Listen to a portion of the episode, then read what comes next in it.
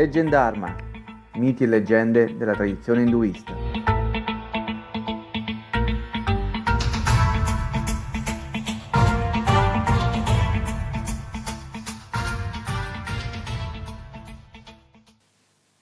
Episodio 13 Le due sorelle Avvolta in un sari rosso sgargiante, ornata di gioielli d'oro, seduta su un loto, Lakshmi è la dea della ricchezza, della fortuna, della prosperità e della fertilità.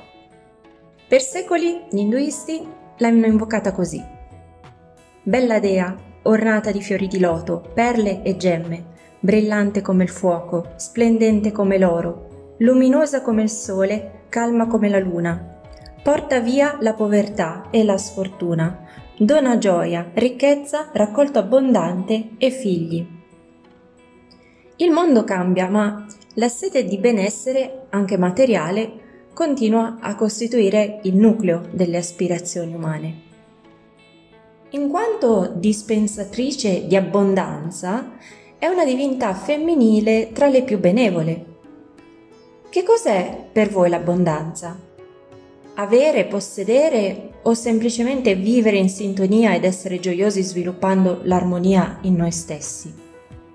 Secondo i Veda, Lakshmi è la rappresentazione dell'abbondanza che si manifesta nel mondo in varie forme. Successo, ricchezza, coraggio, salute, abbondanza di buon cibo, stabilità economica. Una cosa è certa, in sua presenza nessuno rimarrà sprovvisto di nutrimento, nemmeno il più inosservato e minuscolo animale, come i vermi e i bruchi che vivono sfamandosi grazie alle foglie del loto su cui siede la dea.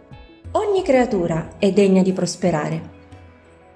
Diwali, la festa autunnale delle luci, è una festa di particolare importanza in tutta l'India. Sebbene i dettagli possono essere un po' diversi da una regione all'altra, nella sua forma più comune il festival è anche correlato alla venerazione di Lakshmi. La notte della festa è consuetudine donarsi dei regali e accendere delle lampade fuori casa nella speranza di attirare l'attenzione della dea. Mentre Diwali si avvicinava, il re di un regno del nord dell'India regalò a sua moglie una bella collana di perle. La regina era felicissima del regalo, naturalmente. Era una collana particolarmente bella e promise di indossarla sempre, togliendola solo quando fosse assolutamente necessario. Alla regina capitava di fare regolarmente passeggiate nei pressi di un ruscello vicino per nuotare nell'acqua fresca nelle giornate calde e naturalmente non poteva nuotare indossando qualcosa di così prezioso. Così un giorno appoggiò la collana insieme agli altri suoi averi sulla riva mentre nuotava e un corvo di passaggio fu attratto dalla vista della luce del sole che scintillava sulle sue perle. Prima che qualcuno avesse il tempo di accorgersene, il corvo scese in picchiata per indagare e, afferrando la collana, riprese il volo. La regina, devastata da questa perdita, chiese che la collana fosse recuperata e le fosse restituita il prima possibile. Il marito, in risposta, fece l'unica cosa che potesse fare, promise una generosa ricompensa a chiunque dovesse eh, recuperare la collana e restituirla a palazzo.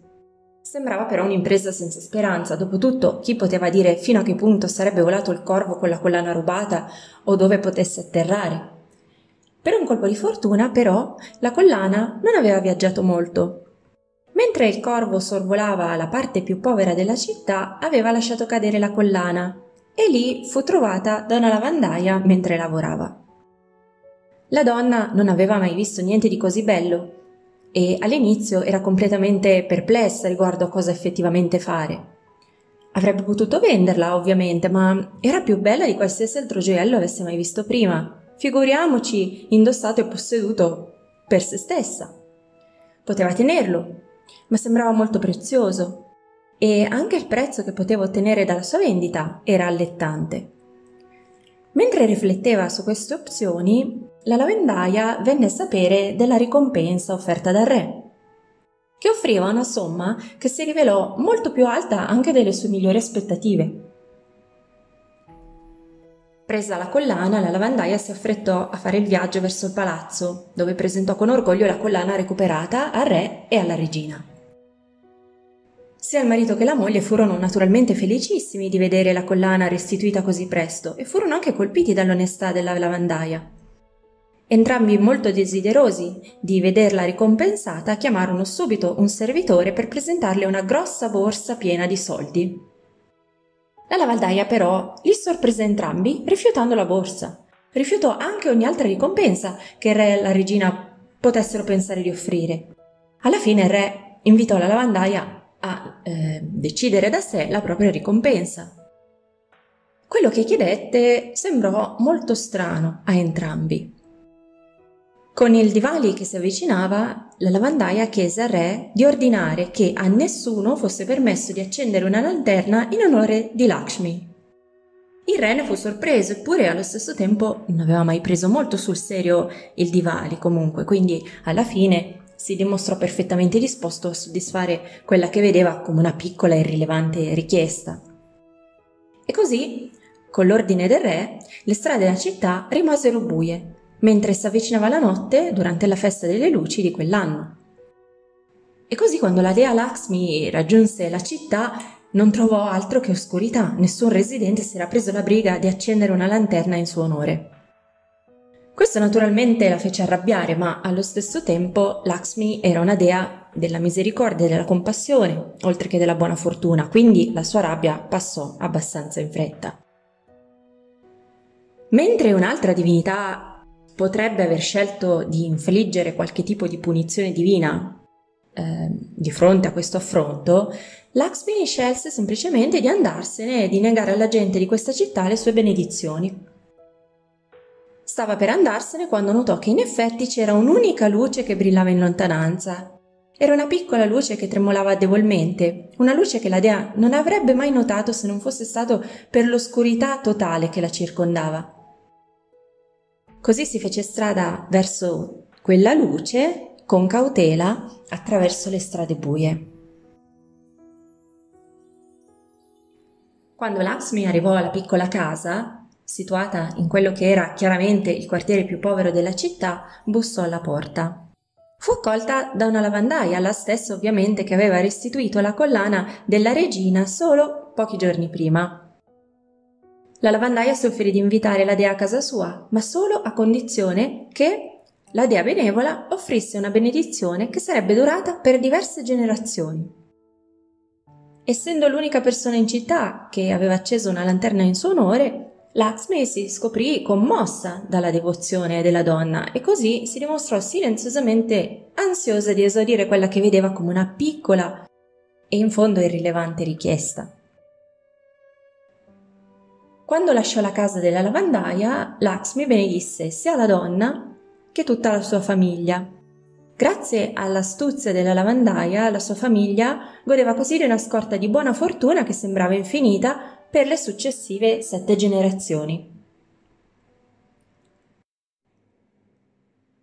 Si dice che Lakshmi vada sempre in giro con la sorella Alakshmi. Alcune leggende credono che Alakshmi sia invisibile, mentre altre credono che sia sempre vicino alla sorella sotto forma di gufo. Alakshmi chi è? È la sorella maggiore della dea, è la dea che rappresenta ogni cosa opposta alla dea Lakshmi. È quindi la dea dell'infausto, della sfortuna. Ha un corpo secco e raggrinzito, guance infossate, occhi piccoli e lucenti e cavalca un asino. Le piace vivere con persone piene di ego, vanità e mentalità egoista. A Lakshmi porta discordia, conflitti, gelosia e difficoltà. La vicinanza a lei genera mancanza di conoscenza e di pensiero positivo, nonché di visione retta. Divide chiunque, familiari, amici, parenti. Semina sfiducia e incomprensioni. Si dovrebbe sempre riconoscere Alakshmi mentre accompagna Alakshmi ovunque. Lei è la forza negativa che arriva silenziosamente insieme all'aumento della ricchezza. Bisogna stare molto attenti a non lasciarsi corrompere dalle ricchezze. La ricchezza ha semi invisibili di orgoglio e di arroganza. Alla sua nascita gli dei parlarono ad Alaxmi dicendole Odea, il tuo posto è nelle case di quegli uomini dove si svolgono litigi. Rimani sempre lì, causando miseria, nelle case di quegli uomini meschini. Rimani sempre, causando dolore e povertà, nelle case di quegli uomini che mangiano senza lavarsi i piedi. Rimani, dando sempre dolore nelle case di chi si pulisce i denti con la sabbia, sale o carbone. Il tuo soggiorno sarà nelle case di quegli uomini meschini che mangiano i resti delle noci di cocco. Non c'è dubbio che rimarrai nelle case di quegli uomini dai pensieri peccaminosi, che mangiano zucca, aglio e cipolle. O infausta, rimani sempre in quella casa che è priva di sacrifici offerti agli dei, priva di doni agli ospiti, e dove la recitazione dei Veda è assente. Infausta, rimani sempre lì dove si svolge una lite tra marito e moglie, dove non ha luogo il culto degli antenati o dei defunti, e dove c'è indulgenza al gioco d'azzardo. Causando povertà, resta sempre in quel luogo dove dimorano uomini adulteri che rubano la ricchezza degli altri, o dove i buoni e i vecchi non sono onorati. Praticando la pulizia, l'altruismo, la disciplina e anche il duro lavoro, si può tenere lontana Lakshmi, Lime e peperoncini sono i suoi cibi preferiti, pertanto molti li appendono fuori dalle loro case e dai loro negozi, così Alaxmi li mangia e non entra in casa. La dea Alaxmi è l'altra faccia di Lakshmi, ci insegna che non dobbiamo concentrarci solo sull'accumulare ricchezze, ma anche che non dobbiamo lasciarci degradare moralmente, altrimenti entrerebbe subito nelle nostre case. Se questo podcast vi piace, lasciate un commento e condividete con i vostri amici i vostri episodi preferiti. Per non perdervi le prossime puntate, non dimenticate di iscrivervi al canale. Vi aspetto alla prossima divinità.